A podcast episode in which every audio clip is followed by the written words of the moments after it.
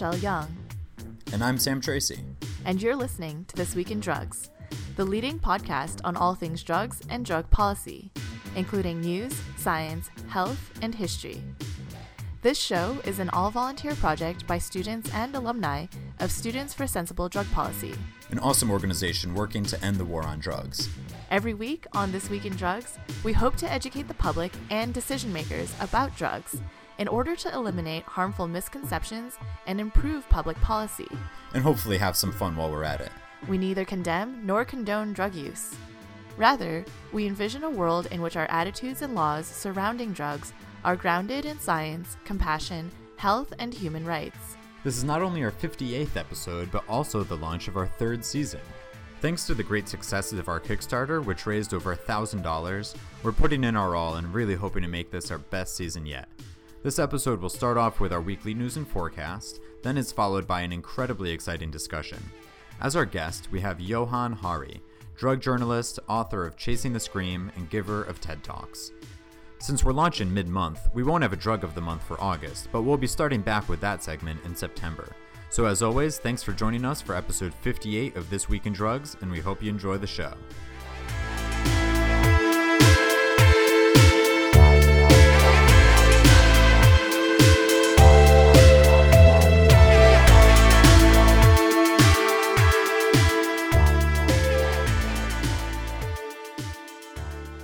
Now it's time for our weekly news and forecast, which is really exciting because now that it's our season three premiere, we finally have Rachelle back. And so we're very excited to have the team back together. Hooray! So, Rachelle, I guess since it's your first time back on the show for a few weeks, do you want to start things off with our first story? Yeah, for sure, Sam. Um, so the first story of this week is unfortunately kind of a bummer. Um, I'm actually not entirely sure if you guys covered a couple weeks ago the um, Drug Free America's new This Is Your Brain on Drugs uh, drug mm-hmm. education program. Uh, but this is another what looks like an ineffective uh, drug education education program this time aimed at young people. So this new program is developed by the u.s customs and border patrol in arizona and it's a two hour long presentation that they've been giving to schools um, in the area especially border communities along the mexican american border and it includes a video of cartel members beating up a young teenager um, in a long, drawn out, and really violent sequence where um, the teenager in the video, you know, is begging for mercy and pleading for them to stop, and they keep having him. Um, mm. the cartel members in this video having him stand up and like beating him with a baseball bat, and all of this is part of a um, what they call Operation Detour.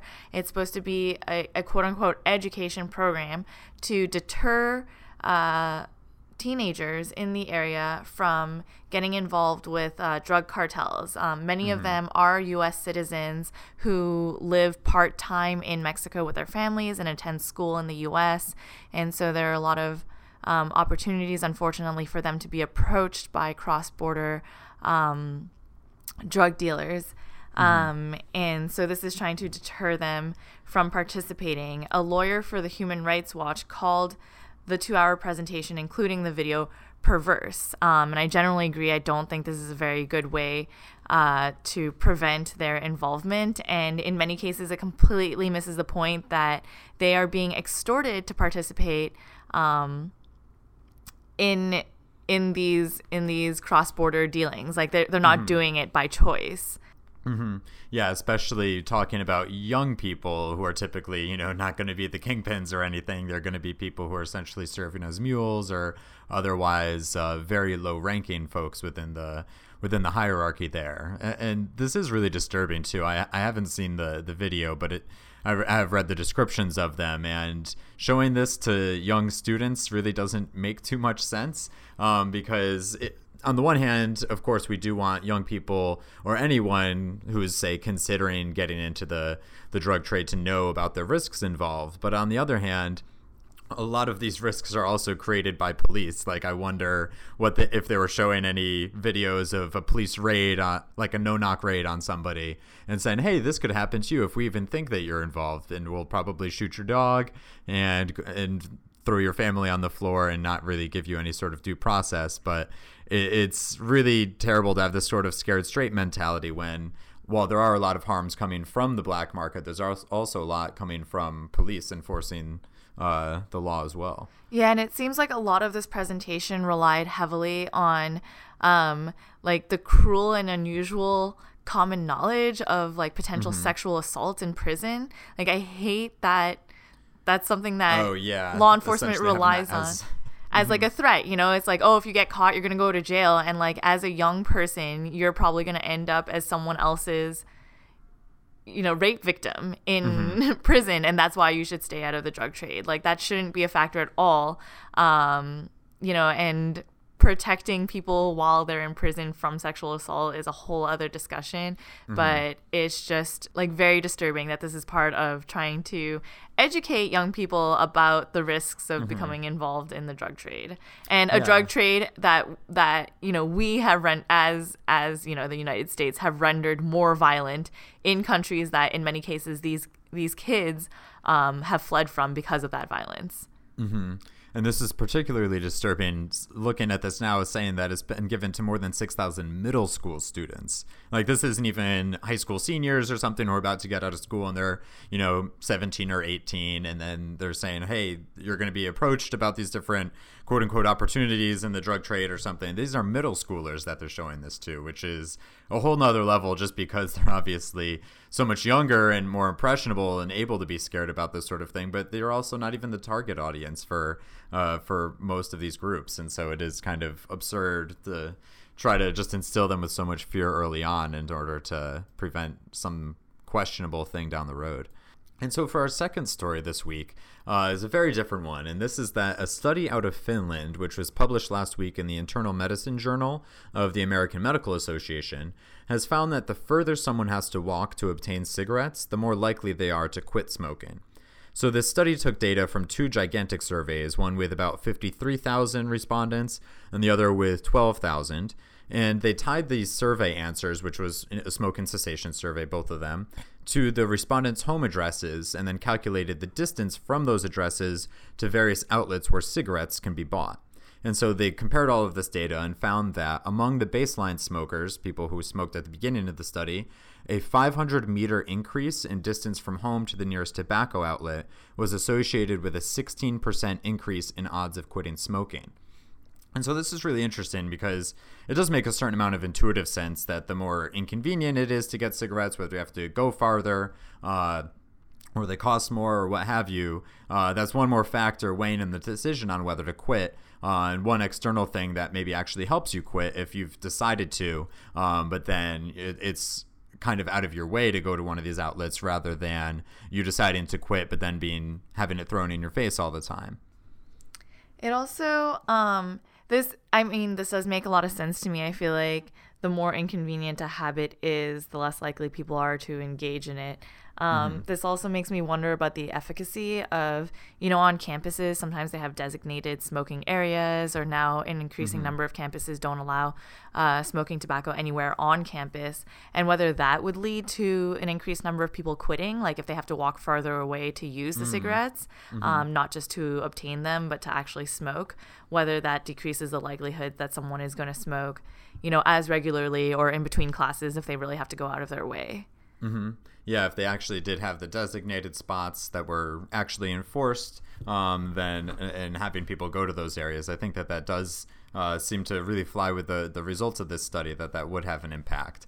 Uh, it is also really interesting looking at this from uh, it kind of is telling that it's a Finland study because they're talking about these distances from people's home and that they have to walk farther. Uh, while I don't know if this could really apply too much to America re- rather than maybe outside of the densest cities where people don't have cars, but um, maybe a five, you know, a 500 meter increase if you're uh, driving is going to be substantially less. And uh, so uh, it would be interesting to see this adapted for a much less urban area, um, where the maybe the inconvenience of walking twice as far is significantly more than the inconvenience of driving twice as far. Uh, that makes sense. I hadn't thought of that.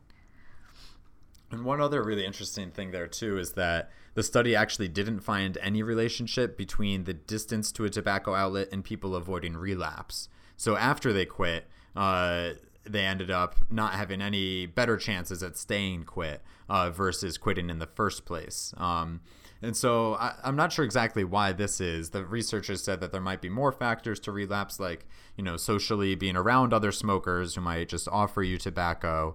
Um, but yeah, I'm not sure. And and it's also interesting to think about what this means for policy and how we should regulate tobacco too.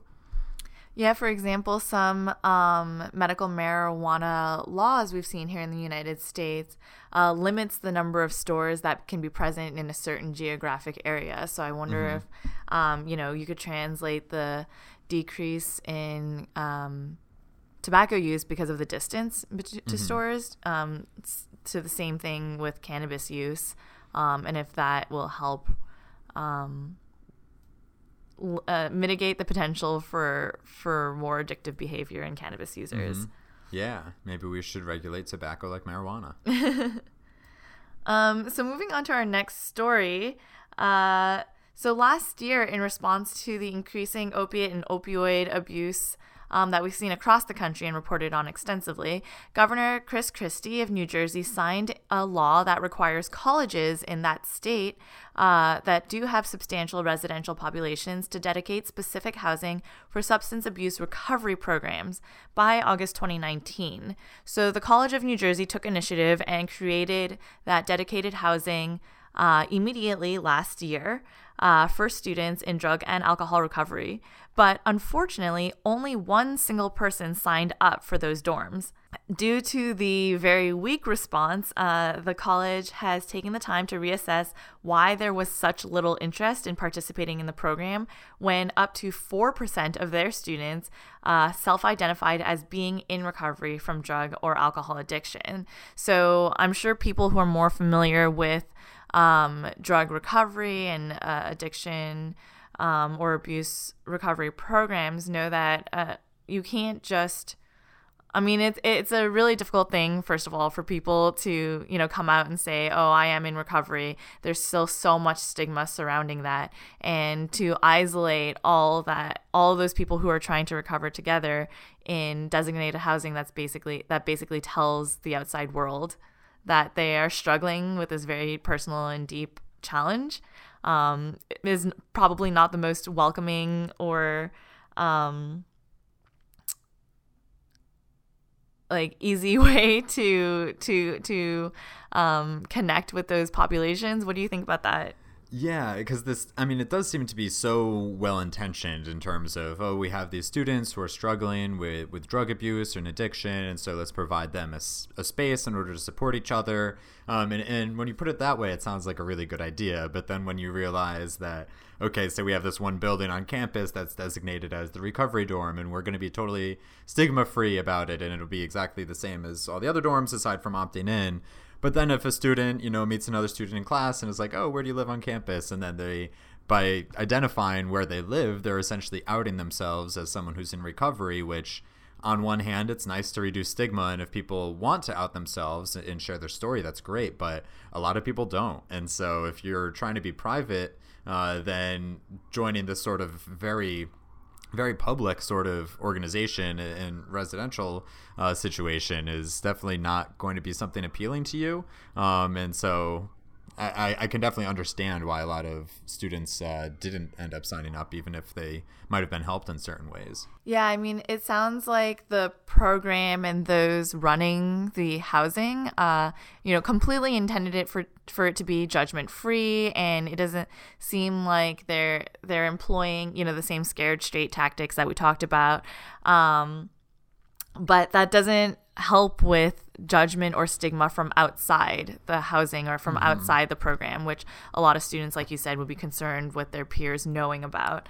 Um, mm. So there is another college in New Jersey that has had uh, a substance abuse recovery housing since 1988, and I think it's one of the oh, wow. Rutgers campuses. So mm-hmm. um, the College of New Jersey is taking a little lesson from Rutgers and learning how to better integrate, you know, uh, substance recovery programs into everyday. Mm-hmm um, activities rather than just having this designated housing and nothing else to support those communities. Um, mm-hmm. Um, so now they're also offering substance free activity nights with games and sports like that. Um, and substance free social groups that you know any student can participate in if they want to remain sober or if they just want to have a sober night out with friends um, and that way that that encourages the normalization of being substance free. So you don't have to mm. self identify as someone who is um, like in recovery. You can just be someone mm-hmm. who has never struggled with a substance abuse um, problem and still want to be in that environment and share a substance free yeah. night with friends. Yeah, and that really does seem to be the much better approach. I know at UConn, where I went to undergrad, we didn't have any sort of recovery dorm, but there was one that was a, a dry dorm. It was generally a wet campus, and so people who wanted to avoid alcohol. Um, and in that sort of situation, you can opt in whether you're in recovery or not, uh, whether you've ever drank or not. And that sort of more broad, broad appeal sort of environment does seem to be a much better approach and much more supportive for the people who are in recovery. But then moving on down to our final story for the week is that this past Tuesday, the Ninth Circuit Court, uh, which is an appeals court which includes California and is the largest circuit court in the country, ruled that Congress's ban on the Department of Justice spending money enforcing federal marijuana laws against businesses complying with their own state laws indeed actually does exactly that. So well, the language of this spending amendment that we've talked about before on the podcast, it, it bars uh, the DOJ from spending any money on these things. Uh, the, the amendment is quite clear, uh, but prosecutors were resisting it anyway and fighting efforts from people with ongoing trials to have their cases thrown out. Uh, the Ninth Circuit Court actually unanimously agreed that those people should not be tried for federal crimes, that the prosecutors were not allowed to use federal resources to do so, and then sent their cases back to the lower courts to determine whether they were in compliance with the state laws and judge them solely on those terms. And so this is really important uh, just because it's finally uh, these spending amendments, amendments that we've been talking about for a while are, are having a real world impact. There's here are people who would have been charged with federal crimes who are now being essentially waived of that and just being judged in the aspect of state law. Um, so this is this is a pretty big deal. Uh, what do you think about this, Rachelle? Um, yeah, so the DOJ had been arguing since. So this is the Rohrabacher Farr Amendment, if you've heard of us talk about mm-hmm. that previously. And the DOJ had been arguing that it only prevents states from implementing uh, their own cannabis programs. Um, so what their argument had been previously is that they were only prevented from using their um, from spending any money to prevent states from like state action, either through mm. drafting regulations or passing legislation to create legal marijuana programs. Um, mm. And even if the the DOJ's interpretation had been correct, I mean, it would have been kind of stupid if they if it only prevented uh, DOJ from interfering with state action, mm-hmm. um, but then allowed them to go after businesses that were then licensed legally through those state programs that they couldn't stop from being implemented. Right. Um, so even their interpretation was a little counterintuitive. So I'm glad that the Ninth Circuit made that clear. Um, mm-hmm. And as I know that many people have pointed out, there is a risk, and I mean, I think the court made the same point too. Um, there yeah. is the risk that because this is a budget amendment, it only lasts until the end of this fiscal year. So DOJ can always come back after having not spent that money this year. If the amendment doesn't pass again next year, they can still come back and prosecute cases from previous years that they weren't allowed to spend money on um, yeah. when that amendment uh, was in the budget. So this yeah, is kind of that's the really crazy thing that I, I just hadn't even thought about that before. I, I remember talking about in in the other debates about yeah we have to renew this every year, so it's very important to move this into actual statutes rather than being a spending thing. But the the kind of retroactive situation is that uh, much higher risk than than simply letting it uh, lapse, uh, just because it does open that up and make all of them ineffective. Like, right. I mean, a lot of cases take multiple years to build mm-hmm. up the evidence anyway, so DOJ could just sit on those cases rather than prosecuting mm-hmm. them and having them struck down in years where this is part of the part of the budget. They can just sit on those cases and wait until, you know, mm-hmm. one year maybe we have a less marijuana friendly Congress and that budget item uh, lapses and they can just bring all their cases mm-hmm. that one year. Yeah, and spend all of their resources yeah. on marijuana enforcement. Um, and also, I guess so. The solution here is really we have to turn this into statute, or at least renew this long enough that the statute of limitations runs out for those early cases. I don't know exactly what that is for marijuana trafficking. It's probably quite some time. Yeah, but hopefully, hopefully this becomes such mm-hmm. a, a an obvious, um, you know, budget item that they just uh, make it into statute. Mm-hmm. Absolutely. And so, with that, uh, time to move on down to our quick hit headlines. Rachelle, do you want to start us off with our first one? So, last week, Maryland's Medical Cannabis Commission announced the 15 growers and 15 processors who have won stage one licenses to grow and process medical cannabis in the free state. This announcement was a long time coming, with um, about eight months after the commission's initial anticipated timeline. So a lot of people have been looking out for it for a while. Licensees are spread out throughout the state's rural areas, but notably don't include any growers in Montgomery County, which is the state's most populous county and borders DC to the north. And North Dakota's Secretary of State has certified that the North Dakota Compassionate Care Act gathered enough signatures to make it onto the ballot for this November. This brings the total number of medical marijuana ballot initiatives up to four, including similar initiatives to legalize in Florida and Arkansas, and then a fourth initiative just to fix the program in Montana, which did first legalize in 2004. In international news, a poll this week in New Zealand found a whopping 79% support for medical cannabis and up to 64% support to either legalize or decriminalize personal use. The poll was commissioned by the New Zealand Drug Foundation, whose executive director Ross Bell was a guest on our show last season. So hopefully we can have Ross back um, to talk about whether Kiwis are going to see legal marijuana in their near future. And finally, the drug war launched by Philippines President Rodrigo Duterte continues to intensify. The death toll has reached at least 693, according to the Philippine Daily Inquirer's ongoing count. And we're going to have our friend Oliver on our show in upcoming episodes to talk a little bit more about uh, the Philippines and what's going on there. So, moving on to our weekly forecast.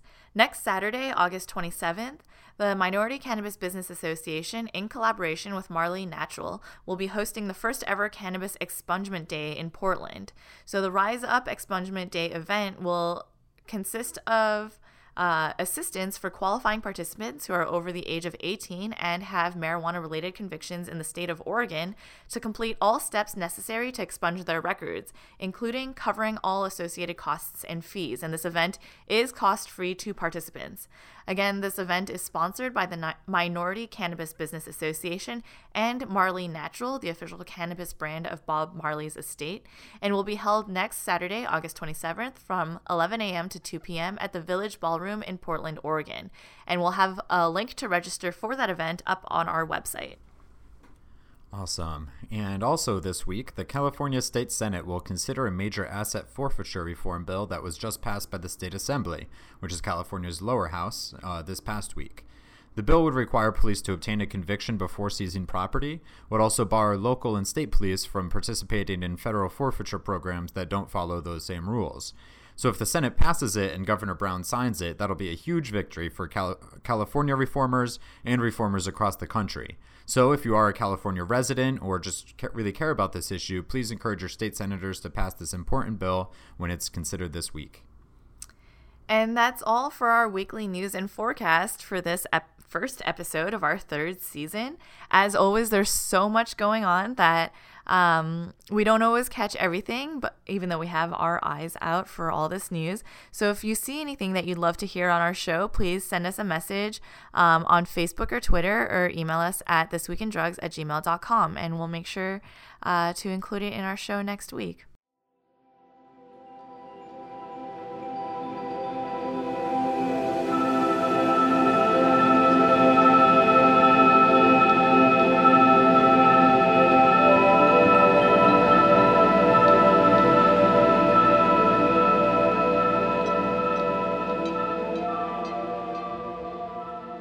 It's time for a roundtable discussion where we bring together some of the brightest minds in drug policy reform to talk about some of the biggest issues facing us today. And for today's episode, the launch of our third season, we're going to be speaking with Johann Hari about his book, Chasing the Scream, which is a deep examination of addiction that challenges a lot of common knowledge on the subject. So, Johann, thank you so much for coming on, especially since you're joining us from the UK and it is much later over there than it is here. I, also had to apologize to your listeners. This is literally an exclusive for you that this is the first time I've ever done an interview while being anesthetized. I, uh, had to have a, I had to have a dental operation earlier, and um, I've still got a slightly numb mouth, and I hope not a numb brain. But if I sound a bit weird, I promise you I'm not drunk. I'm not, you know. And, and, anyway, chemically, well, I am chemically altered, but not not anything prohibited. Let's say that. Mm-hmm. It just it just contributes to your British accent. more alien and remote. I once went much more charming. When I was researching the book, I went into a. I remember I went into a diner in in Cactus, Arizona, which I recommend everyone go to, uh, and um, and I said to the woman, "Oh hi, could I could I have some pancakes, please?" And she looked at me. She said, "What?" And said, could I could I have some pancakes, please? And she said, "What are you saying?" And she kept asking me. And after a while, she looked at me. and She said, "Do you speak English?" No. Madam, my people invented it. She didn't smile. You don't speak she was, English. Completely, she was completely unamused by my witticisms. It's tragic. So, just to start things off, um, g- getting back to the topic of today's discussion, and rather than pancakes, um, which we can also include. Right. Fiction is a. Do not deny that they're almost a drug. It's, it's true. Sh- sugar. One of my chins is due to pancake addiction, so don't don't dismiss it so casually. well, you said you were in Arizona as part of the research for your book. Um, so just to rewind real quick, what inspired you to write the book and um, why did you decide to make it rather than kind of a research based endeavor um, make it into a, a, much more personal project that involves a lot more human experience with drugs and addiction. Um, well i wrote it for a quite personal reason. One of my one of my earliest memories is of um, is of trying to wake up one of my relatives and, and not being able to and i didn't understand why then because i was a very young kid but as i got older i realized that we had addiction in my family. And um, mm-hmm. when I started work on the book, which was about five years ago now, um, I, I, knew we were coming up to 100 years since drugs had first been banned in the US and Britain. Mm-hmm. And it's slightly arrogantly, well, not slightly, very arrogantly, when I started writing about it, I kind of thought, oh, this is going to be an easy thing to write about. I know loads about it. I'd written about it as a journalist. I'd um, obviously lived through it with my family. And I, and I kind of realized when I sat down, I wrote out a list of questions I wanted, I was curious about, right? Like, why did we go to war against drugs 100 years ago? Why are we carrying on when it seems to be failing so disastrously? Um, what really causes drug use and drug addiction? And what are the actual alternatives to what we've been doing in practice?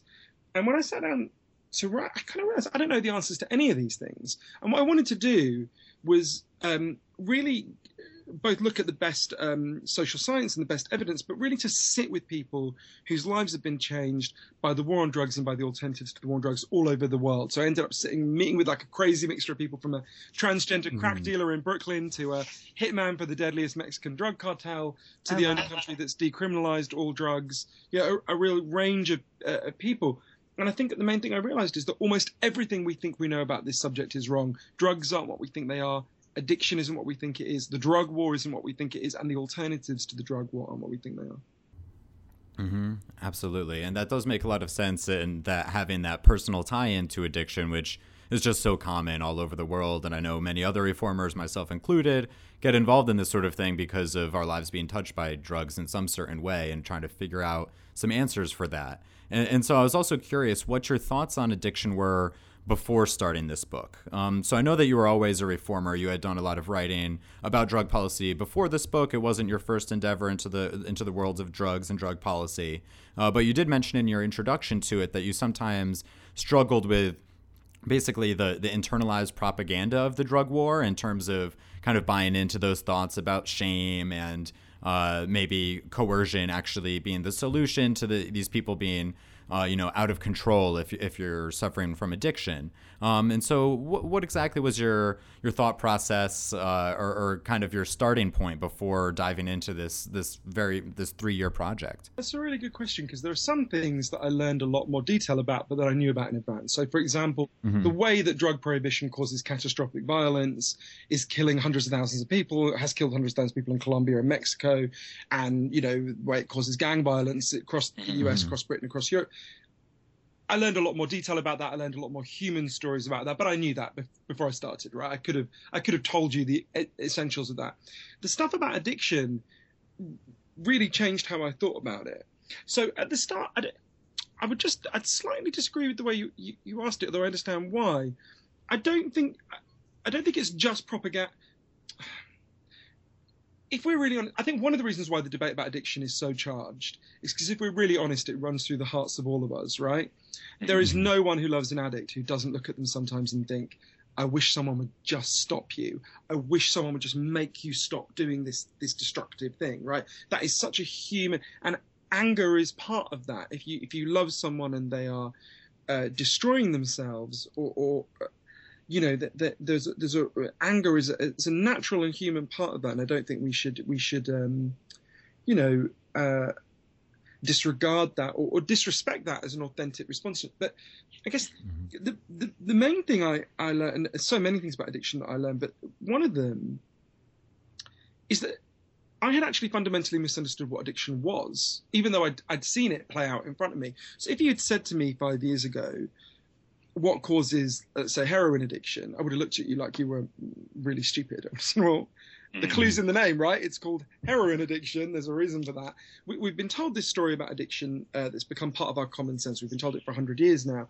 And it's basically uh, that addiction is caused by chemical hooks within the drug itself. So we think if we captured the next 20 people to walk past your, you know, your apartment in Boston um, or, or, or in, in, Colorado, um, where you guys are, if we just captured them and we were like a Saw villain and we, we you know forcibly injected them with heroin every day for a month, at the end of that month they'd all be heroin addicts for a simple reason that their bodies would desperately crave the heroin. They would have this this physical need for the heroin, and that's what addiction is. I think I don't think I would have put it quite as crudely as that, but I think basically that's what I thought.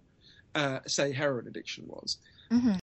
When I started going and meeting lots of people, um, one of the places that really had an incredible effect on my life was uh, going to the downtown east side of Vancouver, which is a um, really notorious part of of um, Vancouver. It has the highest concentration of addicts, possibly in the world, certainly in North America. Um, and uh, one of the things that alerted to me about something not right about with what I've been told is when Gabor Mate, I suspect a lot of your listeners will know his work, wonderful, humane, beautiful doctor in, in but now retired on the downtown east side, he explained to me in Canada or Britain, if you if you guys were in Canada or Britain now and you finish this recording and you step out into the street and you get hit by a truck, which would be a terrible loss to drug policy reform, don't let that happen. Um, if that happened, um, and you were taken to hospital, you'd be you'd be and you say you broke your hip, you'd be given loads of a drug called diamorphine for the pain, right? Diamorphine is heroin. It's the medical name for heroin. It's much better heroin than you're going to score on the street because obviously it's completely medically pure um, you'd be given that heroin for quite long periods of time in hospital. Anyone listening to this has got a, a, British or Canadian grandmother who had a hip replacement operation. Your grandmother's taken lots of heroin, right? If what we think about addiction is right, that it's caused by the chemical hooks, what should happen to all these people being given heroin in hospital? A really significant proportion of them should be leaving hospital as addicts, right? This has been studied very carefully. It virtually never happens. And when I learned that, it seemed so weird and so contrary to everything I'd ever been told about addiction. I, I, to be honest, I didn't believe it. And, uh, when Gabor first told it to me, and, and then of course I looked at the science and I realised, oh, this is science that is unimpeachably robust. And I thought, what, what is going on here? And it was only again in the downtown east side that I really became clear to me. I went and met an amazing man who you guys should have as a guest. I'll give you his contact details. A guy called Professor Bruce Alexander. Um, mm. He's one of the best people I've ever met. He's an amazing man, and um, he he he conducted this experiment that I think really helps us to think about this. And then I looked at loads of different places that have um, acted on this insight in different ways. But uh, Bruce explained to me that this this this theory we have about chemical hooks comes partly from a series of experiments that were done earlier in the 20th century. They're really simple experiments. Your listeners can do them at home tonight if they feel a bit sadistic. You, you get a rat, you put it in a cage, and you give it two water bottles. Um, one is just water, and the other is water laced with either heroin or cocaine. If you do that, the rat almost always prefers the drugged water and almost always kills itself quite quickly within a week, right? So there you go. you probably you, you, guys look a bit too young to remember this. I don't remember the famous advert in the 1980s, the Partnership for Drug Free America advert. Your list, some of your listeners will remember this, where they showed this experiment and they were like showed the dead rat and they're like, "It will happen to you" or something. yeah. Anyway. yeah. And for for our listeners who do want to look up this experiment and read about it more, it's often referred to as the Rat Park experiment. Exactly. Um, that first bit is not Rat Park. The neck, what came okay. next? The alternative. Which was what mm-hmm. Bruce did. Exactly. So in the okay. 70s, Bruce came along and for various reasons was thought this didn't seem to fit with what he was seeing in the addiction on the downtown east side. So he decided to design this experiment. Uh, so, um, he built a cage because he, he, looked at the, those first experiments and he was like, hang on a minute, you put this rat in an empty cage alone where it's got nothing mm. to do except use these drugs. What would happen if we did this differently? So he built a cage that he called Rat Park, which is basically like heaven for rats, right? Mm-hmm. They've got loads of cheese, they've got loads of friends, they've got loads of tunnels, they've got loads of coloured balls. Anything a rat wants in life, it's got there. It can have sex all the time, whatever, right? It's mm-hmm. paradise, right? And they've got both the water bottles, the, the normal water and the drugged water. But this is the fascinating thing. In Rat Park, they don't like the drugged water. They both, of course, they try both because they don't know what's in them. They hardly ever use it None of them ever use it compulsively. There was not a single overdose there in Rat Park. So you go from almost 100% overdose when their lives are shitty and they're isolated to almost none when their lives are good. And there's loads of human implications, and loads of things come from that. But that, that, that, mm-hmm. that I think really was the thing that then opened up the other stuff that I could then learn. Mm-hmm. Yeah, that is really interesting and something that we definitely have talked about on the show before in terms of the the Rat Park experiment and the idea that it's so much more reliant on these environmental factors rather than simply the drug itself. And I know in your in your journey, um, as your website put it, three year, thirty thousand mile journey into the war on drugs, uh, you went around and interviewed a, a wide range of people, um, including, as you were saying, drug users, drug dealers, um, in addition to to researchers and people a bit more, a few more steps removed. And so, with that kind of mindset of looking at the focusing on the environment rather than the drug itself. Is that something that you feel uh, was really borne out by, say, the the addicts that you talked to, or people who had overcome addiction? Were when you looked at the environments that they were in, was it pretty much lined it lined up perfectly in terms of all the addicts were in pretty terrible conditions aside from the drug itself, or that uh, people who were able to overcome it, it wasn't really about the drug; it was a lot more about changing other things in their lives? I think it's true, but I would I think you're right. But terrible conditions doesn't necessarily mean poverty, and I think that's really important to understand. So sometimes. Mm-hmm. Um, uh, so, for example, two people who were very nice about my book, and I'm not giving anything away by revealing that they had addiction problems, uh, were uh, Russell Brand and Elton John. Right now, they were not poor mm-hmm. when they were. Actually, Russell was at the start, but Elton John was certainly not poor when he had an addiction problem. He was one of the richest people in the world. Mm-hmm. But he was profoundly disconnected. You know, uh, one of the things I've said that's got a lot of traction in the book is, you know, the opposite of addiction is not sobriety. The opposite of addiction is connection. And if you're, mm-hmm. you know, um, well, Elton John would be an extreme example, but I mean, if you're that famous, you can't even walk the street, right? Without, I mean, so that's mm-hmm. that's a really extreme. I mean, different kind of isolation, yeah. And you can't trust anyone, and you can't, you know, so you're much closer to that isolated K. I mean, obviously, Elton has built a life where he can trust people now, but you know, the, the early in his fame when he had addiction problem, uh, he, he he he couldn't. And you know, sometimes people say to me, "Well, this can't be right. What about Wall Street bankers? They've got high addiction levels." And I'm like, well, you think Wall Street bankers are a model of like people who have connected, meaningful lives where they want to be present? Like that's the perfect illustration of the principle of Brat But to me, the most mm. interesting place that uh, places that I went to were the places that actually built drug policies around this. One of the things that um, Professor Alexander says a lot is, you know, uh, we talk all the time in addiction about individual recovery, and that has real value.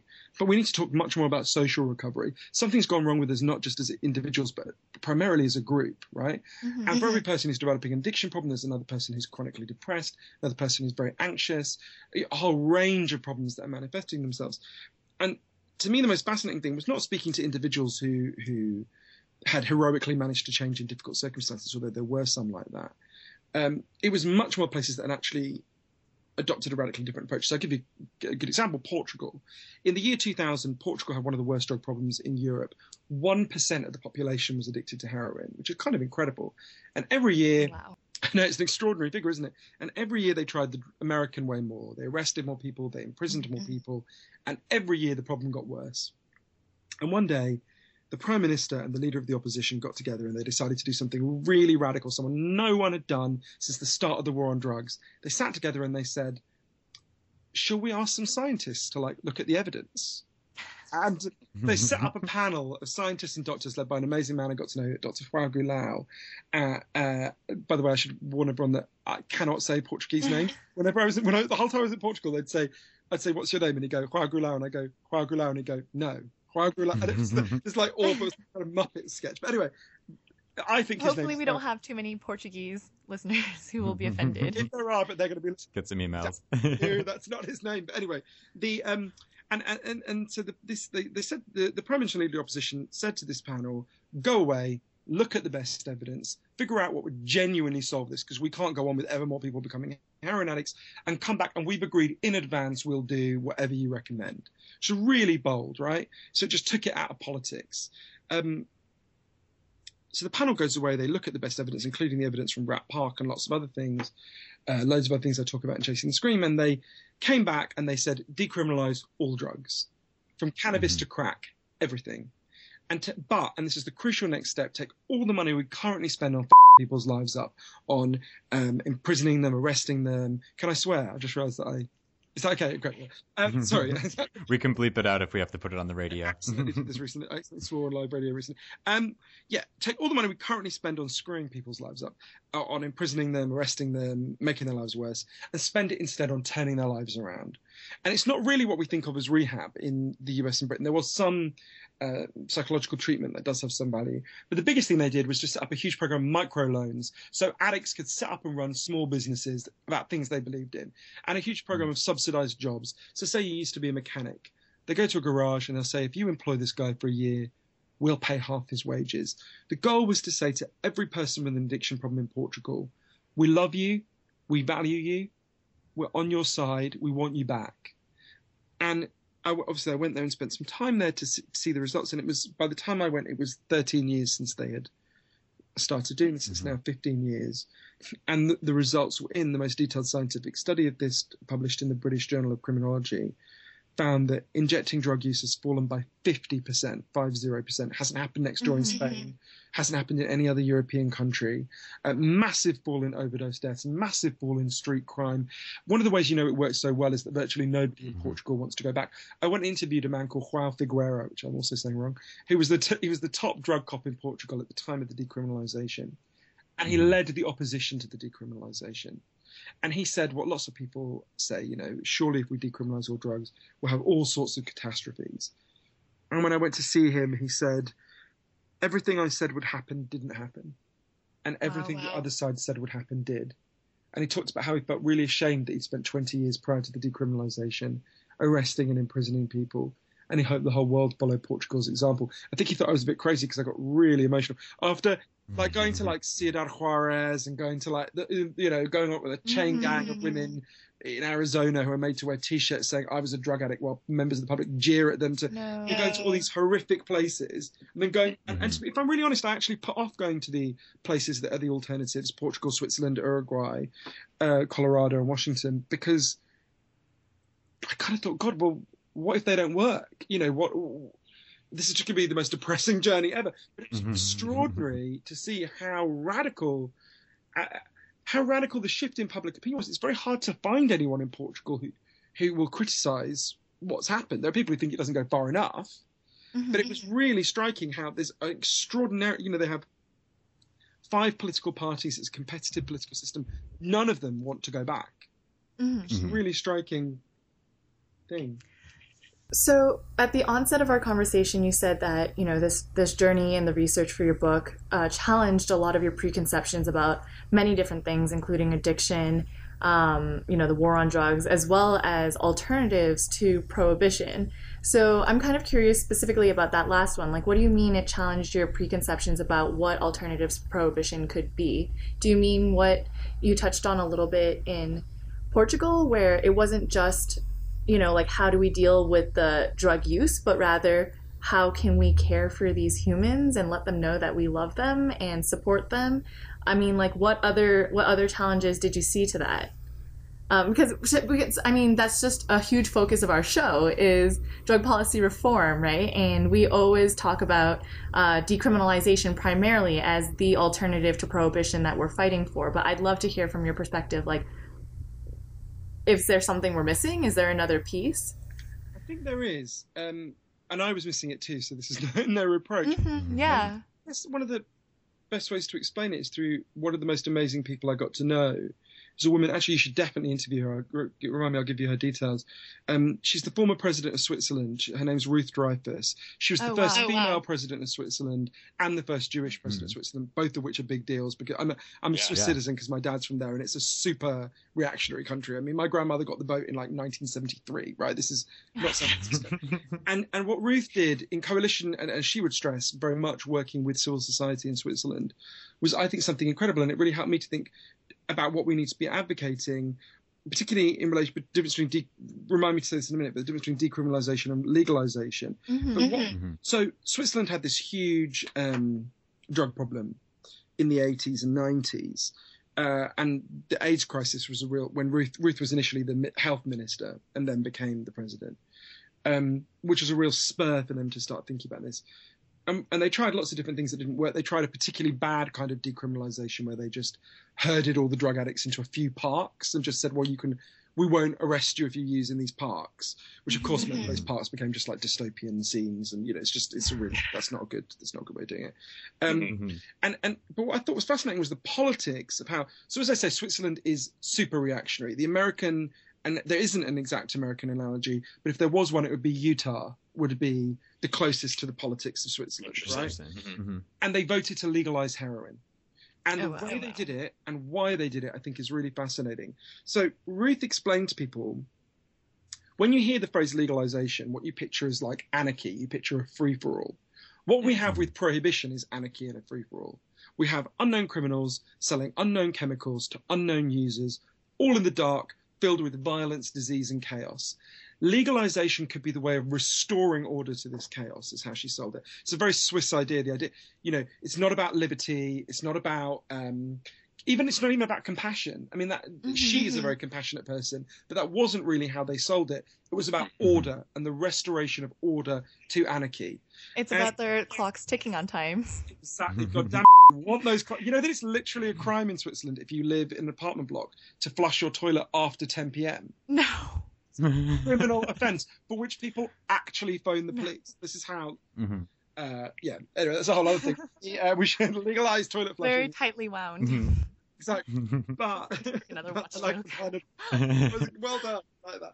Um, the and what was fascinating is so the way they did it. Um, again, because you know, um, It wasn't about compassion. It was about restoring order. Yeah, and of course, if you think about legalization, when people hear about legalization, they often they think of the only model of legalization they've seen, which is you know I don't know something like alcohol. I try to explain to people. I don't know the rules in um, i i where you are, but I'm pretty sure in most parts of the U.S. it's legal to own a dog, a monkey, and a lion, right? But it's legal in different ways, right? You can just go into a store and buy a dog. Most places to buy a monkey, there's probably like hoops you have to go through, not literally. The monkey does that, and then and then like to buy a lion i'm sure even in the most libertarian parts of the united states they come and like check you're not a psycho and they you know you can't just have a lion in your yard right Right. Um, Mhm. so in the same way what ruth was ruth was not proposing the legalization of heroin on the model that we have successfully legalized um you know cat marijuana where you are Mhm. um, what uh, in Colorado, what, what what what she was proposing was, and I went to the clinics to see how it works. So what happens is you're assigned to a clinic. If you've got an addiction problem, you're assigned to a clinic. You go to that clinic. It looks like a kind of fancy hairdressers. You go you go in the morning. You're you're given your heroin there. You can't take it out with you. You have to use it there, uh, and then you leave and you go to your job because they get they give you loads of help to get a job. They make sure you've got housing. And one of the things that really surprised me and I found quite challenging about this program that was really interesting is you can stay on that program as long as you want. There is never any pressure to cut back. And yet, in practice, almost everyone chooses slowly over time to reduce their dose and eventually stop. There's no one, the program began uh, 12 years ago, and there's no one still on the program from the beginning. There's some people who want it until Oh, wow. recently. Um, and, and and I said to Rita Manghi, who's the, the, the psychiatrist who runs the, the Geneva clinic where I spent some time, why is that? Why do they all cut back? Because it cut again, it cuts against the idea that you know the chemical hooks take you over. And she said, I'm, I'm paraphrasing the exact words in the book, but she said, "Well, their lives get better, and as their lives get better, they want to be present in their lives more."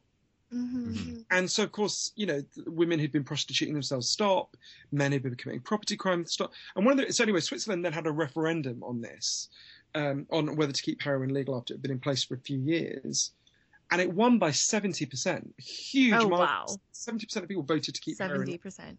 Yeah. Mhm. And again, it wasn't really because of the compassion, although there was some compassion did enter the debate.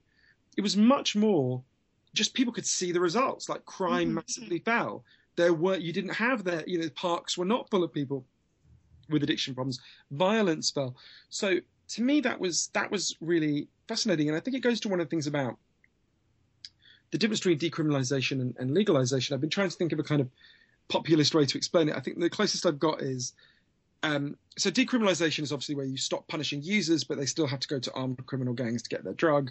Legalization is where you open up some legal route to them getting their drug. So decriminalization shuts down Orange is the New Black, and legalization shuts down Breaking Bad. Is how I how I think of it. And um, and to Can me, you both elab- can you elaborate on that? what do you mean? the, the, the, so what's great about the Portuguese model is you're not punishing drug users anymore. So all the senseless punishment of drug users and addicts, and I would stress that the vast majority of drug users are not addicts, obviously. Mhm. hmm Sure. Uh, and, and they acknowledge that very clearly in the Portuguese system. If they find you with drugs and you're not an addict, they just give you health advice. And if they find you with drugs and you are an addict, they just say, well, we can get you help today if you want it. If you don't want it, that's up to you, but we can get you help today. Um, uh, but so so Portugal shuts down all of that, but it doesn't shut down what for me is the biggest moral issue of the drug war, which is uh, obviously what, what we do to addicts is very close to my heart and is something I care about passionately and I think is monstrous. But I think it's something that's even more monstrous than that, which is the violence caused by prohibition. You know, Sure. I've covered some really awful places in my work. I've been to covered the war in the Congo and the Central African Republic. I've been to Iraq, but and you know the occupied Palestinian territories. I've never seen anything like I saw in Ciudad Juarez and, and what's happened, and subsequently in in in uh, meeting people in Colombia. The, the you know it's worth bearing in mind by by some estimates more people have died in the drug war violence in Mexico and Colombia than have died in the Syrian civil war, and you compare how much we talk Wow. rightly about what's happening in Syria Mhm. and how, which frankly I, there may not be that much we can do about other than take in the refugees, which we absolutely should.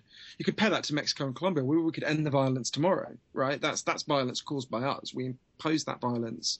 Um, it, it's and it's not caused by our drug users and addicts. It's caused by the system of prohibition itself.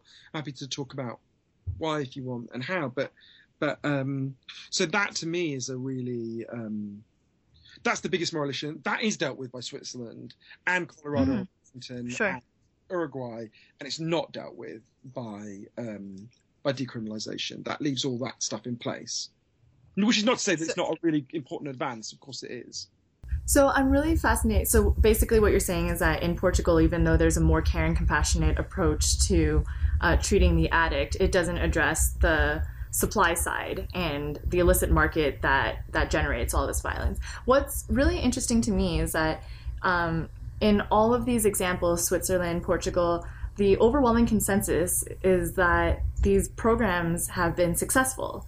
Um, like you said, you reiterated over and over that in Portugal, everyone isn't, nobody wants to go back to a, a criminalization.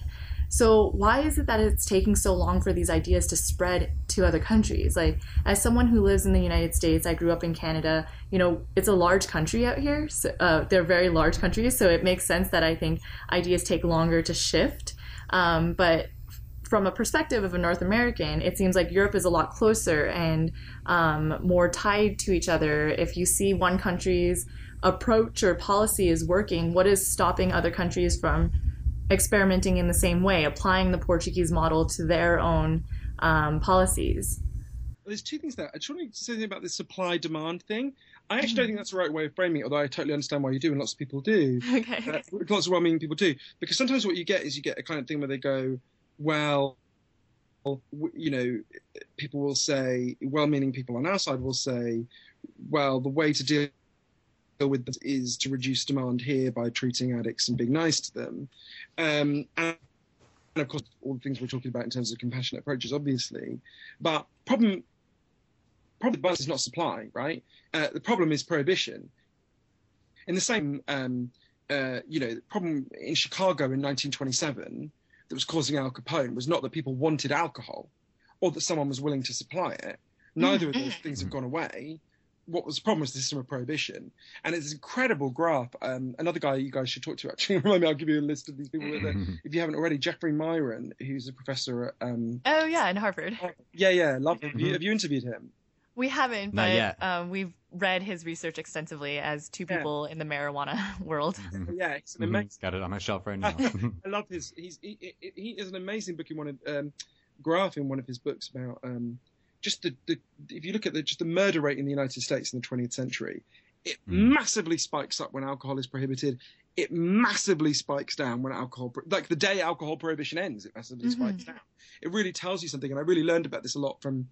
I spent some time with a, a guy who had been a, a hitman for the deadliest Mexican drug cartel, who's uh, now in prison in Tyler County in, in Texas. Um, between the ages, it's Rosalio Reta, his name is, between the ages of 13 and 17, he butchered or beheaded about 70 people. And um, that, that insane violence, to know that we could end that is, and we're not, and we get nothing in return for it, right? We don't gain anything for all that violence is to me devastating. And I think of all the people that I got to know, the, the actually him and, and the family of um, a, a woman in Ciudad Juarez who did something incredible. Um, it's kind of a long story, but she she did something extraordinary, and I tell her story in the book, and and and and died as a result. And I think about all those stories, and I think we really have a moral obligation to end, to stop killing all these people, and they're dying in the most barbaric ways. Mhm. Um, and we can end that, right? One of the things. So, but anyway, so to go back to your, your second thing, which is about um, your, your the second part of your question, or rather your actual question, section that I just ranted on about for ages. Um, the reason why, firstly, I can understand why it looks like it from the outside, but unfortunately, the European drug debate is a catastrophe, and actually, people in France know nothing about Portugal, and people in people in Spain don't even know about oh Portugal. wow. Incredible how, actually, what I would say about the US debate is the US has a catastrophic and disgusting and evil drug war, and a really inspiring and brilliant movement to resist it. Um, in Europe, some parts of Europe, like France, um, we have an almost as evil drug war and virtually no fucking movement to resist it at all. Mhm. the French debate is unimaginably terrible. I mean, the French debate makes you know the U.S. drug debate look like Plato and Socrates. It's, it's unbelievable. how bad it is. um, so, the, but the main reason why I think you've it's just very interesting to me to going to these places where there's been this transformation and thinking, well, why are things better? So I think about Vancouver. There was an uprising led by homeless street addicts that completely transformed Canadian drug policy. Mhm. And, and this guy, the most amazing person I think I've ever met, Bruce uh, Bud Osborne, who was a homeless street addict who started that. I'm happy to talk about the story of that if you like. But the the the thing they all had in common was actually something really simple, and it's what you're doing, and it's and it's what your listeners are doing. They're the places that have movements to demand change. It's as simple as that. The, Mhm. Why is Colorado? Why was Colorado the first state along with Washington? It's because there were six guys in Colorado, uh, including Mason Tvert, who you probably know, um, and Steve Fox and those other guys who just Mhm. started. Right? They started when everyone thought they were crazy, and they started organizing, and they did it step by step, and they appealed to their fellow citizens, and they prevailed. Right? the Mhm. places that eh, it's not to say that every movement succeeds of course some face bigger challenges than others but um, it really was now there, there was one exception to that which was uruguay um, and i think it's an exception that shows a limitation uh, in an interesting way so Switzerland, Portugal, Colorado, Washington had movements, grassroots movements, and Vancouver had grassroots movements of citizens demanding change, demanding something better. Mhm. And they prevailed. In Uruguay, something different happened. And he's another incredible person that I interviewed. Um, I, am not someone who just gushes about people. I'm just, and for this particular book, I did actually meet some amazing people. Um, Mhm. Jose Mujica, Mhm. um, the, the former president of Uruguay at the time that I interviewed him, the president, his story is like a kind of fairy tale, right? So he's Mhm. grows up in the slums of Uruguay, in Montevideo. He um, he when they have a dictatorship, he's part of the Tupamaro guerrilla guerrilla movement that Mhm. resists the dictatorship.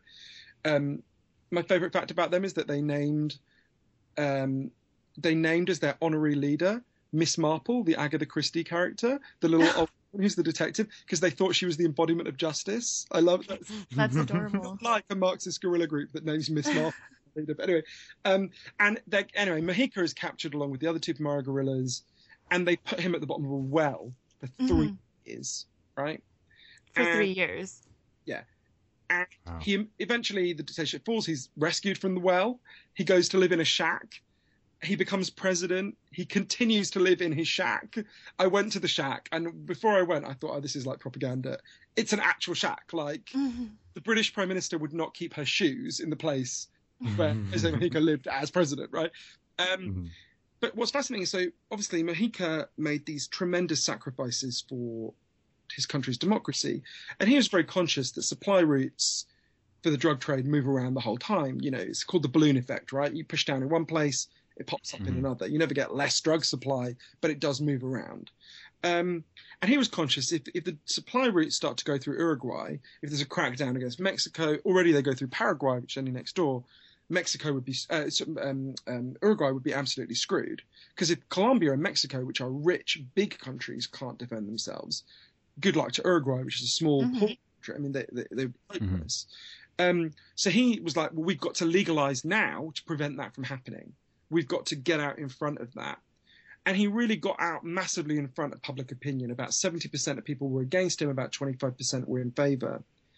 And basically, it just meant it got massively bogged down. It faces a huge amount of skepticism. It's huge. It's his Mhm. credit that he did it. It's I admire it. He's right. I would urge leaders to do it, even ahead of public opinion. But actually, one of the things I, I think I already thought this broadly, but it would help me to apply for drug policy. You've got to persuade ordinary people first. It's about Mhm. that that change. Trying to just capture it at the top and do it there, it doesn't really work. And I think the mm-hmm. and it's interesting. One of the, one of the things I found is everywhere where it had succeeded, it's actually the conservative, small c conservative arguments that win over the waverers, right? So when we talk rightly, and this we should keep talking about this, and it's essential that we keep talking about this. But when we talk about compassion for addicts or liberty for drug users, both of which are things I very strongly believe in, that gins up our side. That's an important thing to do. It doesn't win over many people who don't already agree with us. The conservative arguments do win over people who don't agree with us. One of the, one of the people I wrote in my Mhm. book is Leigh Maddox, who was a cop in Baltimore, key figure in law enforcement against prohibition, who Mhm. um, which is an extraordinary and incredibly important group, who um, was a kind of hardline prohibitionist cop in Baltimore, has this extraordinary story of stuff that happens to her and comes out against the drug war and is now a, just an incredible force for, for ending the, the, the, the drug war. And I think of all the people I got to know, if I could sit any ordinary American down with anyone I met to persuade them, I would sit them down with Leigh. Right? I would Mhm. take a former cop or a sitting cop, and I would say, you know, because she could say, "I was you," right? If you're a prohibitionist, I was you. I said all these things. Mhm. I bust people for years for having a single joint, and let me tell you what happened to you, what happened to me, and and what I learned and what I saw. And I think Mhm. um, those conservative arguments about restoring order, about saying it's not uh, uh, Tonia Winchester, who led the um, uh, Washington legalization campaign, had this interesting thing she would say to people when she was out canvassing ahead of the referendum. She would say to people, "I'm not asking whether you like marijuana. I don't like marijuana. I don't smoke marijuana. I don't use marijuana. I don't want to use marijuana. That's not what this is about. Um, this is about." Should we empower criminal gangs? Should we ruin people's lives? All of the all the things that you, you your listeners know very well, and I think that's a really important reframing you know, um, it's not to say that we should be, you know, opposing people who who are in favour of drug use. Of course, we shouldn't. I, you know, I'm, I'm, on their side, but but I, do, I don't think that's the way we should be approaching the general public. Mm-hmm. And I think that is so important, as you're saying. The and we've talked about Uruguay a lot on the podcast too, in, in terms of that kind of top-down approach. While in certain senses we we might want it to happen, that these politicians who are in power just do it. Um, unfortunately, especially when you're living in a democracy, um, a bottom-up approach is really necessary, especially for as far as implementation, like you were talking about, um, but then also just for having some staying power to that. Because if, say, um, one president forces it through and and then gets uh, replaced, then who knows what the next president's going to do. And so, as far as that um, kind of grassroots education side of things goes, unfortunately, uh, we do have to wrap up in a second. But I do, I am really curious to to hear how um, this kind of went. But you launched your book with with a really huge tour. You had uh, interviews on all these major news outlets. You did a TED talk. You did a lot of you know very uh, mainstream media appearances, and maybe people who. Uh, aren't necessarily reformers, aren't necessarily on our side, but are watched by millions of people. Um, so obviously we're a little late to the party as far as a book tour goes, but this gives us a really nice benefit of being able to kind of talk about the tour itself. And I was curious how you felt your book was received by by mainstream media, and if there were, you know, re- the reporters that you talked to, if they were better or worse educated about addiction than you'd expected, and just what were your thoughts there as far as how this information get gets filtered out in and the media's relationship to um, to drug policy reform. I was really moved by it because um, the thing that was most moving to me is how many people said your book changed my mind because mm-hmm. I was conscious as I wrote it that you know the reality of books like this is that mostly we talk to the the choir basically mm-hmm. and there's a value for that like telling people who already agree with you more stuff that's hugely valuable but the one thing that's really really surprised me is how many people I don't quite know why, but how many people who really didn't agree read the book and and you know were receptive to the arguments. And I found that of all the experiences, I found that the most the most moving. Um, and you know, it was very striking. One of the things that they kept saying to me, TV producers, was, "Who can we get to be the other side? Right? Who can we get to mm-hmm. be the prohibitionist side?" And what's mm-hmm. extraordinary to me is there ain't that many people who will even publicly defend the war on drugs. mm-hmm. Like the, the only people who will do it are either people who, who, who work in the drug war industry or like mm-hmm. absolutely mm-hmm. crazy people, right? Which is not to say I don't think everyone who believes in the drug war is crazy. I'm not saying that, but I mean who will actually go out in public and make a, you know, try to make a sequential case for it rather than a kind of hazy sense that there's no better way. Um, so it was really interesting. I didn't get um, I got very little, uh, very very little resistance. It was really surprising. Um, what, what, kind of what can I say about that? The, I mean, it was fascinating seeing in different countries the kind of uh, reaction. I mean, it's it's interesting to hear that there hasn't been a whole lot of very forceful pushback from or that you know you got you you had a generally positive reception um, but that at the same time you know, as we've discussed, policies aren't changing as quickly as we'd like them to. So, really, what that tells us as a movement is that we're fighting inertia. We're just fighting the status quo. Like, people don't have, or it seems people don't have a very strong argument in favor of continuing the war on drugs, but they're just unpersuaded yet that we need to change what we've been doing for so long because that's just what we're used to because we can't envision other other ways. I think it's more than that. I think that's a really interesting way of putting it because it makes me think it's actually slightly. I, I put it slightly differently I think it's that people know that what we're doing has failed, but they they don't know what the alternative would be or could be, mm-hmm. and they generally think the alternative is just saying, "Oh, hey, anyone who wants to eat, let's just give crack to everyone who wants it," you know, or whatever. Do you know what I mean? So yeah. I think actually it's that people have this extreme caricature of the, insofar as they know that there are alternatives, they have a kind of rather crude caricature of what the alternative would be. And when you talk people through what the actual alternatives have been like in practice and what the results are, um, people people re- that was interesting. people get really fun. when I th- when I was planning out like how to talk about the book, I thought the stuff that people want to hear about would be you know people did want to hear about this to to a happy extent, but like the book opens with the story of how Billie Holiday was stalked and killed by the founder of the war on drugs, which is a story that's not been fully told before, right? I thought, wow, that's a sexy story. People are going to want to hear that. One thing that really I found incredibly inspiring actually was how many people were like, yeah, that's a good story, but tell me about how it works with legalizing heroin. What does it mean, right? Mm-hmm. And they really want to know the actual details of things like that. And I found that incredibly heartening that uh, mm-hmm. uh, people are so hungry for different ways of thinking about this, for actual stories and proof about the alternatives. Um, like a how-to guide. Like people just don't know how to. Exactly, and people can really sense that what we've done has been a catastrophe. Like I, I, I literally never came across someone. About one crazy Republican congressman I was on Al Jazeera with. He's the only one so far who basically said, what we're doing is good. He actually mm-hmm. thought that it had all gone wrong under Obama, and I'm like, really? You thought the whole war on drugs was perfect oh until God. like 2008? Did you? Right? Okay. Well, it's 2009. Um, but but but um, yeah. I mean, I got, I got a little bit of resistance from um, people who um, are very wedded to a disease based notion of addiction. So mm-hmm. people who sometimes when you talk about the environmental factors about addiction, so basically we've been stuck for hundred years in this polarity, right, where you're either immoral and disgusting if you've got an addiction problem, or you've got a brain disease and therefore you deserve love and compassion, right? Mm-hmm. And if you come along and say, well, actually, neither of those things is right, that actually it's largely an adaptation to the environment, which of course has manifest to some degree in the brain because we're not disembodied angels. Of course, things happen in our brains, but that that's not. It's not primarily. A, it's not. Um, the origin is not in the problem in the brain. Um, you get some people who think what you're saying is oh, so if I'm not, if I haven't got a brain disease, you're saying I'm evil, you know? And it's like, no, no, no, mm-hmm. that's really. So you get some people who who are very wedded to that particular notion of thinking about it, and a very particular notion of what.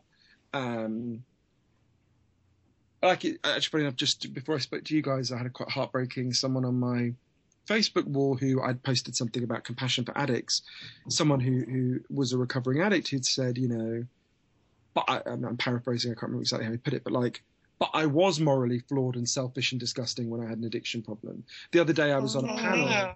yeah, and the other day I was on a panel with a woman, with a disgusting conservative politician in Britain and a, and a much nicer person, woman, who said, "Well, when I was a heroin addict, I was evil." and I, I, that sometimes I'd wow. say the yeah. thing that's been difficult is bumping up against internalized stigma among mm-hmm. covering community uh, which is very familiar to me. Actually, I'm gay. I know what internalized stigma looks like. I've seen it in so many mm-hmm. people. Um, and I've, I've, all the kind of forms of, and I said it's only been a mild form of resistance. I wouldn't say, you know, they've not like attacked me particularly, but that form of resistance is the one that I d- I didn't actually expect very much. And that's the one that I found hardest because it just makes me really sad. And you just mm-hmm. want to say to the person, I mean, of course, yeah, they're morally flawed. I'm morally flawed. Everyone's morally flawed. you know, the those saying that hmm. addicts are uniquely moral or unusually morally flawed, or that they're addicted because they're morally flawed. I find that really heartbreaking and problematic. And um, which is not to say that I'm in favour of junking the whole AA model. You know, uh, uh, that that's not my view. You know, um, I think there should be a broad menu of options for people with addiction problems. One of the things on the menu should definitely be the 12 steps for, for something as complex as human addiction, there's not going to be one thing that helps everyone, but that should be one of the options. And some people I love have been really helped by by 12 steps programs. But I do think some of the rhetoric that you know, of course, it was written in the 1940s and 1950s. Of course, we know better now in some respects. Mm-hmm. You know, and uh, of course, there's no there's no dissing of Bill Wilson to say that you know nothing in any complex issue would be would we want to be fixed in our understanding from the from you know the sec- just after the Second World War, before and after the Second World War. That would be what other field of serious human endeavor would we want that physics? Right, in which nothing evolves or we don't develop any further understanding. Yeah. Well, thank you so much for sharing for sharing so many interesting stories with us. And I know that we could have gone for so much longer, but for our listeners who want to hear more about your stories, hopefully they'll pick up a copy of your book. Um, My publishers lecture me to always give the website, which is Okay. www.chasingthescream.com and it's scream as in ah, not a screen as in the thing you're looking at. What? On your computer. okay. www.chasingthescream.com. Um, So we are unfortunately up on our time right now, but before we end, we always wrap up our discussions with a call to action since, um, as you know so well, educating people is pretty useless if we're not also using that knowledge to improve our communities and make the world a better place. So if you could have our listeners do one thing right now other than visit your book's website, uh, what would you ask them to do? Uh, a call to action. Oh, God. Uh, I mean, it totally depends where they are. Sorry, that's a really answer. On the website, there's actually a list of organisations that I recommend people join, but um, I just think it completely depends on where. It's such a huge country, and I think the the um, what I would say to them is there's a lot of political issues I agree in, agree, believe in. You can really make a difference on this. This is hollow, right? This this policy is hollow. It has completely failed on its own terms and everyone else's, and it is waiting to fall. And it, if enough people organise and demand it, it will fall sooner. And if it falls a week sooner, that will be thousands of people's lives we save. If it falls 10 years sooner, we will save hundreds of thousands of people's lives. So, you know, mm. I mean, of course, I believe in activism on global warming, on progressive taxation, on all sorts of things. But on this one, if you just want hour for hour for your time to make a difference in terms of saving people's lives, this is you. This will totally. You, you can genuinely do something you'll be proud of for the rest of your life if you get involved in this. Also, the people are so amazing, aren't they? Like, isn't it? Like, I'm involved in a lot of progressive movements, and not this is necessarily progressive in the sense that there are lots of really admirable conservatives who are also involved in, and libertarians who are involved in this cause as well. But you know, it's the least contentious, it's the least dickish, it's got the least factionalism. You know, it's just mm. a pleasure to be around the people who are part of this movement. That's not just nowhere near as consistently true of any other movement I've ever been involved in. So, like, well, that's very flattering. It's also very validating to hear that you know all of the hours that Sam and I put in as two people professionally involved in the movement, you know, are uh, hour for hour the most important policy change in your opinion. So thank you it's the most achievable one. Totally. Mm-hmm. Like we, mm-hmm. if we if we fight on this, we will win it. Mm-hmm. And I don't think that's necessarily true of loads of other things that I believe in. Even though I think we should fight them anyway. On this one, we'll we'll win if we keep fighting, and there are people winning all over the world, and there's so many inspiring stories of people who are winning. And it, goes back to saying just, just final thought that the that you're saying I thought of when you said earlier, you know, about how there's this pattern with drug reform. It's always the same pattern it's unbelievably controversial until it happens. And then mm. everyone's like, oh, it's just better, isn't it? It's not like a silver bullet, still mm. problems. But just it falls so quickly once people see the alternatives. Like, you know, Switzerland is so right wing. My Swiss relatives are insane. I mean, they make Donald Trump look like Gandhi, right? And yet they're in favor of legalizing heroin because like they've just seen it and they're like, oh, okay, yeah, now my now my car doesn't get stolen anymore. You know, so yeah. Anyway, that's on that uplifting on the comparison of Trump to Gandhi. well, we can't thank you enough for all of your insight and stories and future introductions to guests. Um, I think this season of This Week in Drugs will be sponsored by Johann Hari. Um, so again, thank you so much for coming on and speaking with us today. For our listeners, this has been Johann Hari, author of Chasing the Scream. Thank you. Thank you. Hey, thank you, Johann. Have a good night. Thanks for listening to episode 58 of This Week in Drugs, hosted by Rachelle Yeung and me, Sam Tracy. The show is produced by Tyler Williams, Sarah Merrigan is our engagement director, and we're funded by listeners like you. If you have any questions, comments, or suggestions for the show, please send us a message on Facebook or Twitter, or email us at thisweekindrugs at gmail.com. You can also check out our website, thisweekindrugs.org, for more information about the show, including a link to our ongoing listener survey. So that's all for episode 58, so please remember to stay sensible, and we'll see you next week. Our outro song is Hard Times by Baycat Digital Music. I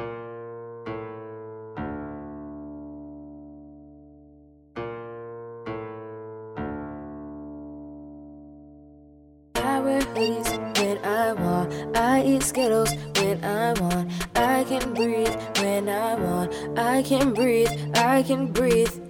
Have you heard of a kid with the mindset of a grown up with showing up? I'm living proofs of up I thought about things that you need and about things like why do I breathe? To see another one of me get thrown in jail or left to bleed. You see? I'm giving you food without soul feast. Well, at least I'm not one of the peeps who still find a world that's worth a penny. Have you seen these cops? They're like wild packs of dogs, killing everything that's brown and walk. It's been kept a secret, but now we see it. But now is the hard part. In these hard times, you have to know that it's gonna be alright.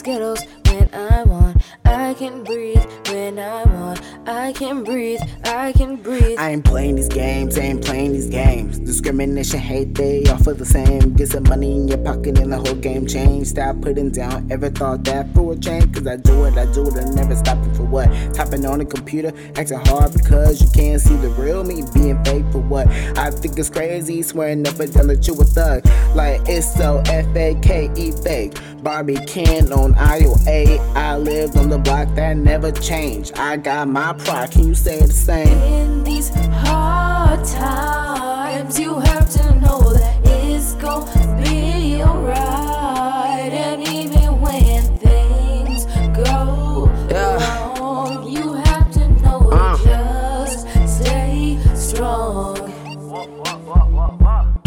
Do not take me to jail. I don't know nothing. I just want a good life to be worth something. Help me, please, help me, please. I cannot breathe. Shoot me down or bring me up. It won't phase me. 21st up next. You know we is the best. You give me life cause I'm young. And I made a little wreck. Get it, that's young and reckless. I'm in my zone, so please respect it. I got hit with the baton, why don't you get it? Boom, boom, bang, bang, making videos. Said one minute, but it was 11, yo. Oh, oh, heart full of gold. Dead on the street, four hours, really, yo. Yo, real, crazy fire shots. That don't amaze me. But for 21st setting this record, y'all squad going crazy. Pound drum on this beat. No guns, no clips. So much heat. More danger than my scripts.